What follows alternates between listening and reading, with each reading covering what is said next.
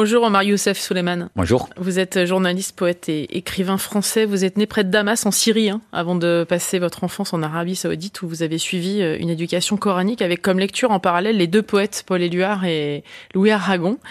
Vous avez ensuite été correspondant euh, de presse syrienne avant de vous enfuir de Syrie, euh, qui était à feu et à sang. C'était en 2012. C'est à Paris hein, que vous atterrirez enfin avec cette exfiltration. En France, donc dix ans plus tard, en 2022, vous êtes devenu citoyen français après un parcours compliqué parfois désespérant, vous plongeant euh, aussi dans une solitude et une détresse profonde. Mais cette France, vous l'aimez. Vous avez même un, attachement littéraire euh, presque charnel, vous le dites, euh, pour ce pays d'adoption. C'est d'ailleurs ce que vous racontez hein, dans ce livre Être français qui vient de sortir chez Flammarion. Après le petit terroriste, le dernier Syrien et une chambre en exil, voici une nouvelle histoire emplie d'espoir. Dans une chambre en exil, vous écriviez Ma vie ressemble à celle d'une tortue mon sac est ma maison. Aujourd'hui, votre sac est posé, rangé dans votre nouveau chez vous, quelque part, euh, dans votre nouveau pays, en France. Omar Youssef Souleyman, il y a donc une lumière au bout du couloir Évidemment, merci pour cette euh, belle euh, présentation, c'est touché. Évidemment, il y a de la lumière parce qu'on ne peut pas vivre sans cette lumière. D'une manière ou d'une autre, on est condamné à l'espoir, surtout après euh, tout ce qu'on avait perdu à cause de l'exil, à cause de la guerre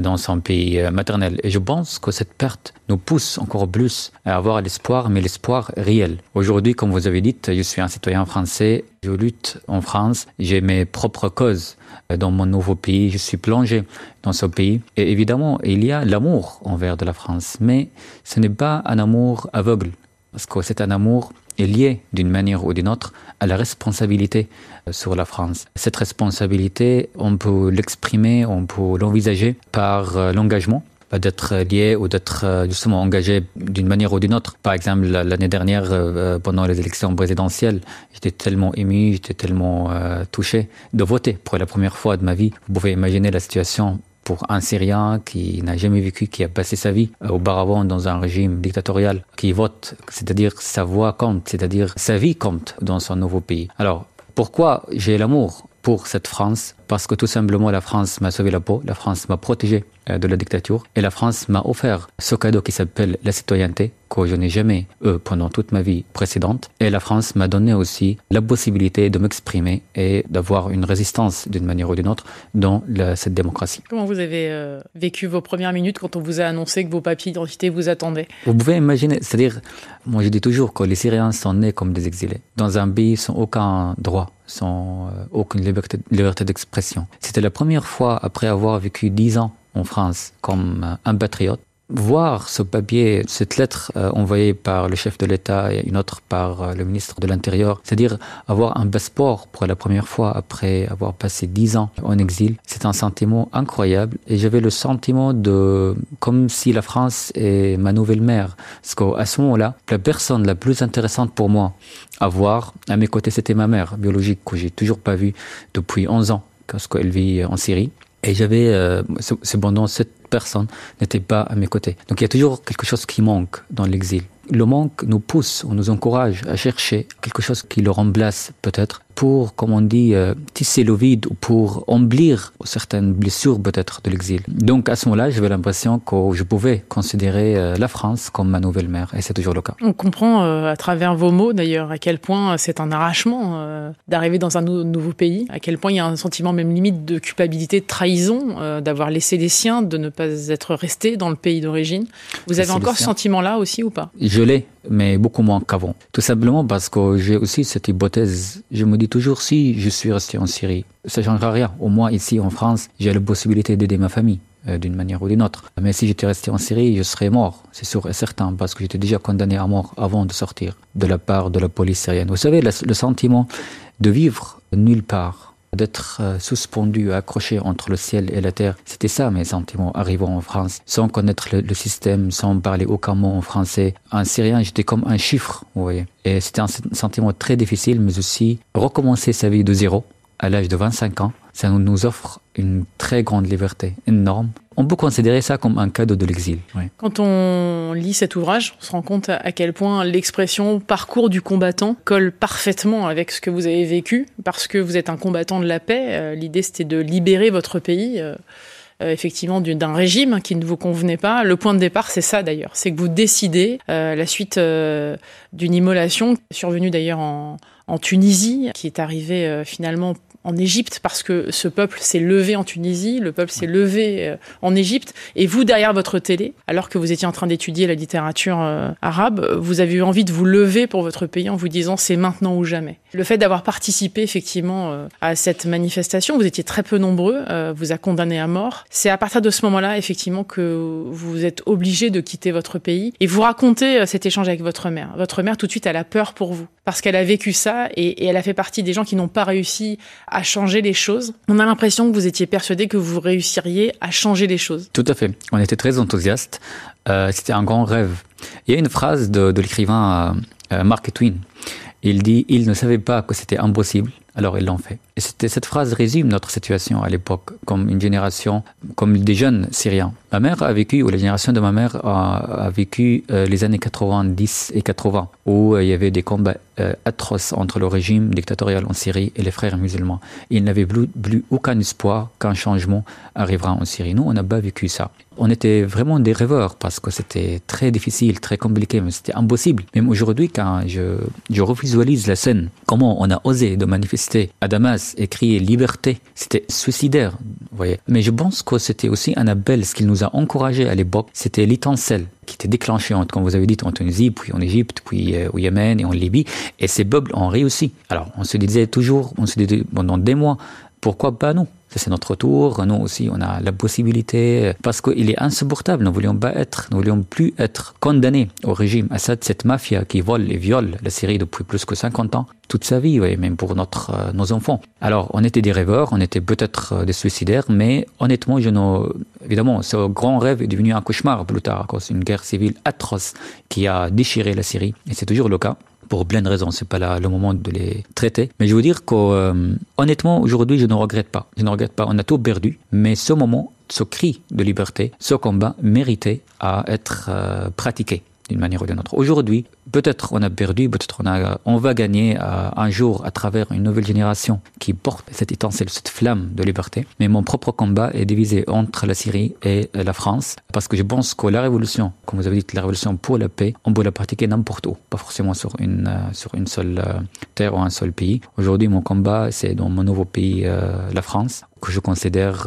comme je dis toujours qu'en fait, aujourd'hui, ma seule communauté, c'est la France. Mon combat en France, c'est aussi mon combat en Syrie. Ce qui vous a valu la peine de mort, c'est effectivement que vous soyez positionné, que vous ayez participé à cette manifestation hein, contre le régime. Et cette envie de crier ce mot liberté, c'est quoi la liberté, Omar De vivre. Soleiman Pour moi, c'est très simple de vivre, de s'exprimer et d'écrire, bon, c'est de manière personnelle, et de dire euh, tout ce qu'on souhaite, sans avoir un policier qui euh, frappe sur notre, notre porte et nous emprisonne d'une manière ou d'une autre, sans avoir, en fait, tout simplement, sans avoir des oreilles sur les murs, sans traiter les murs euh, par des oreilles. Comme, comme on dit, on sait, on dit ça aussi en France. Donc je pense que c'est très simple. Donc chacun et chacune euh, vit sa vie euh, tranquillement, tout simplement. Le livre démarre sur vos premiers pas hein, et les premiers regards que vous posez sur la France. Vous venez d'arriver, vous avez froid, vous écrivez J'éprouve un froid différent dans le cœur, celui du déracinement. Vous avez choisi la France parce que... et la France m'a choisi aussi. Elle a, voilà, c'est ça, parce qu'elle avait la réputation d'être le pays qui protège les journalistes réfugiés politiques. Et à Paris, il y a Reporters sans frontières. Vous dites qu'il y avait également aussi la littérature. C'est limite ce qui vous fait craquer d'ailleurs, le fait de pouvoir vous rapprocher davantage de la littérature et de la culture française. Il me fait toujours craquer, on sait. Cependant, les premières années en France, évidemment, je n'ai pas trouvé ni Paul Éluard, ni euh, la lumière, ni ce cliché envers de la France. Parce que l'image de la France au Proche-Orient, c'est ça, en fait. Surtout pour quelqu'un qui a étudié la littérature euh, là-bas. Au début, j'ai trouvé, euh, à la place de Paul Éluard, j'ai trouvé le RERB, à la place de la littérature, le théâtre, la musique, le parfum, toute cette douceur française. J'ai trouvé la préfecture de 93, ça n'a rien à voir l'un avec l'autre. Vous savez, aussi, sans vivre ces années, c'est-à-dire j'ai passé environ les premières euh, trois ans de ma vie en France, dans ce cadre, euh, entre apprendre la langue française dans la banlieue à Bobigny, où j'ai commencé de zéro la langue française, et aussi les papiers administratifs qui sont très très simples, c'est pas vrai bien sûr, en France. Jusqu'à aujourd'hui, en fait, je comprends pas ce que c'est les papiers administratifs, j'avoue. Et voilà, le métro. Donc je pense que, comme on dit en France, métro boulot dodo à Paris, je pense qu'un réfugié, c'est métro français préfecture. Tout simplement. Et donc, sans vivre dans cette, euh, cette atmosphère si dure, si grave, si cruelle même, j'ignorais jusqu'à jusqu'à aujourd'hui la France de bas, l'autre visage de la France qui est si dur et si, si difficile à vivre. Et c'est comme ça, grâce à cette période, il y a toujours l'espoir, il y a toujours des points positifs. Grâce à cette période si difficile, euh, aujourd'hui, je connais, je reconnais même tous les visages et tous les côtés de mon propre pays, mon nouveau pays qui s'appelle la France. Vous avez euh, craqué pour cette langue française hein, qui vous ah, a tant torturé parce que de l'apprendre, ça a été très très compliqué. On a deux façons différentes de parler entre le français et l'arabe. Et vous vous êtes accroché? Je suis très accroché. Vous savez, au début, c'était très difficile parce que c'est très très loin de l'arabe. Le français fait partie d'une autre famille euh, linguistique on écrit de, gauche à droite, on arabe de droite à gauche. Les prononciations de lettres, ça a pris des mois. Le, entre la différence entre le masculin et le féminin, entre le français et l'arabe, laissez tomber, c'était très très compliqué. Et c'est jusqu'à aujourd'hui, je me trompe d'ailleurs. Mais je pense que vivre en comparaison, c'est très intéressant, vivre en comparaison linguistique, comme j'ai déjà étudié la littérature arabe en Syrie. Je comparais toujours ma langue maternelle avec la langue française et c'était passionnant, c'était très beau. Et une fois que j'ai terminé mon premier livre, euh, je veux dire, euh, de lire le premier livre en français qui était un livre de Christian Vauban, qui est mon auteur préféré, rends hommage euh, à lui, qui est décédé il y a quelques mois.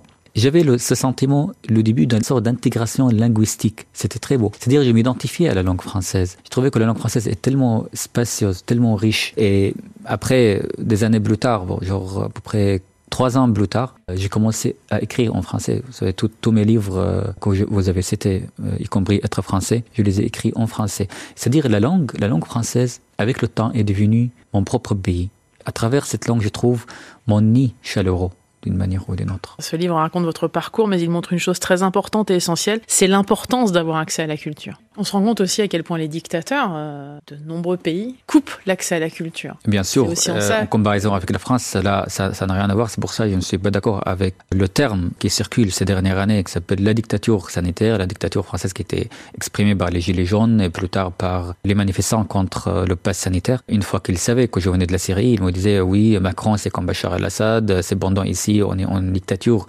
masquée. En Syrie, c'est une dictature visible. C'est inacceptable parce qu'au faire cette comparaison, je pense que c'est dangereux car, premièrement, ça donne une sorte d'innocence à Bachar al-Assad qui a massacré plus que 500 000 personnes de son peuple. Et deuxièmement, ça donne une sorte de légitimité de lutter en France avec des armes. Ça, c'est très dangereux parce que dans un pays dirigé par un régime dictatorial, les manifestations pacifiques ne fonctionnent gèrent. Et évidemment, en France, on n'est pas en, dictature. Vous êtes loin de votre maman. Votre papa est décédé depuis que vous êtes en France. Évidemment, ce sont des moments très très durs pour vous à vivre. Comment vous vivez ça? Comment vous continuer à garder contact avec eux, avec ceux que vous aimez, euh, votre mère et euh, vous savez, le, votre famille. Il y a une distance qui grandit tous les jours dans le cœur quand on est déraciné de son pays maternel. Ma mère et tous mes proches en Syrie ont changé depuis ces 11 ans jusqu'à aujourd'hui. Moi aussi, j'ai beaucoup changé. Il y a évidemment le manque, la tristesse, la solitude. Tout ça, c'est difficile. Il y a la perte parce que toutes ces années, on ne peut pas les rattraper, même si on se voit à l'avenir. Ce changement, j'avoue que si je pourrais voir ma famille un jour, ma mère un jour. Il y aura toujours cette distance. Et je pense, à travers euh, cette théorie, cette réalité, disons, on est condamné à l'exil. Pour ça, je dis toujours que je suis français, exilé en France. Il y a les deux. Et pour la communication avec ma famille, c'est très compliqué. Je ne peux pas raconter des détails parce qu'ils sont toujours en Syrie, mais on n'arrive pas à se communiquer facilement. On a des moyens, mais très légers euh, pour leur, leur sécurité. Pour terminer, euh, ce livre, c'est un livre d'espoir donc quoi, il euh, faut, faut y croire. Euh... Une, une, espoir, mais une espoir et force aussi, je pense. Oui. Évidemment, il faut le croire. Parce que, comme j'ai dit tout à l'heure, c'est n'est condamné à l'espoir, mais aussi, il faut être fort pour pratiquer cet espoir. Donc comme le disait Paul Éluard, il n'y a pas de hasard, il n'y a que des rendez-vous alors. Toujours. Merci beaucoup, euh, Merci à vous. Omar Youssef Suleiman, d'être passé dans le monde d'Elodie sur France Info. Ça s'intitule Être français, c'est votre dernier ouvrage et c'est sorti aux éditions Flammarion. Merci beaucoup. Merci, c'est un plaisir.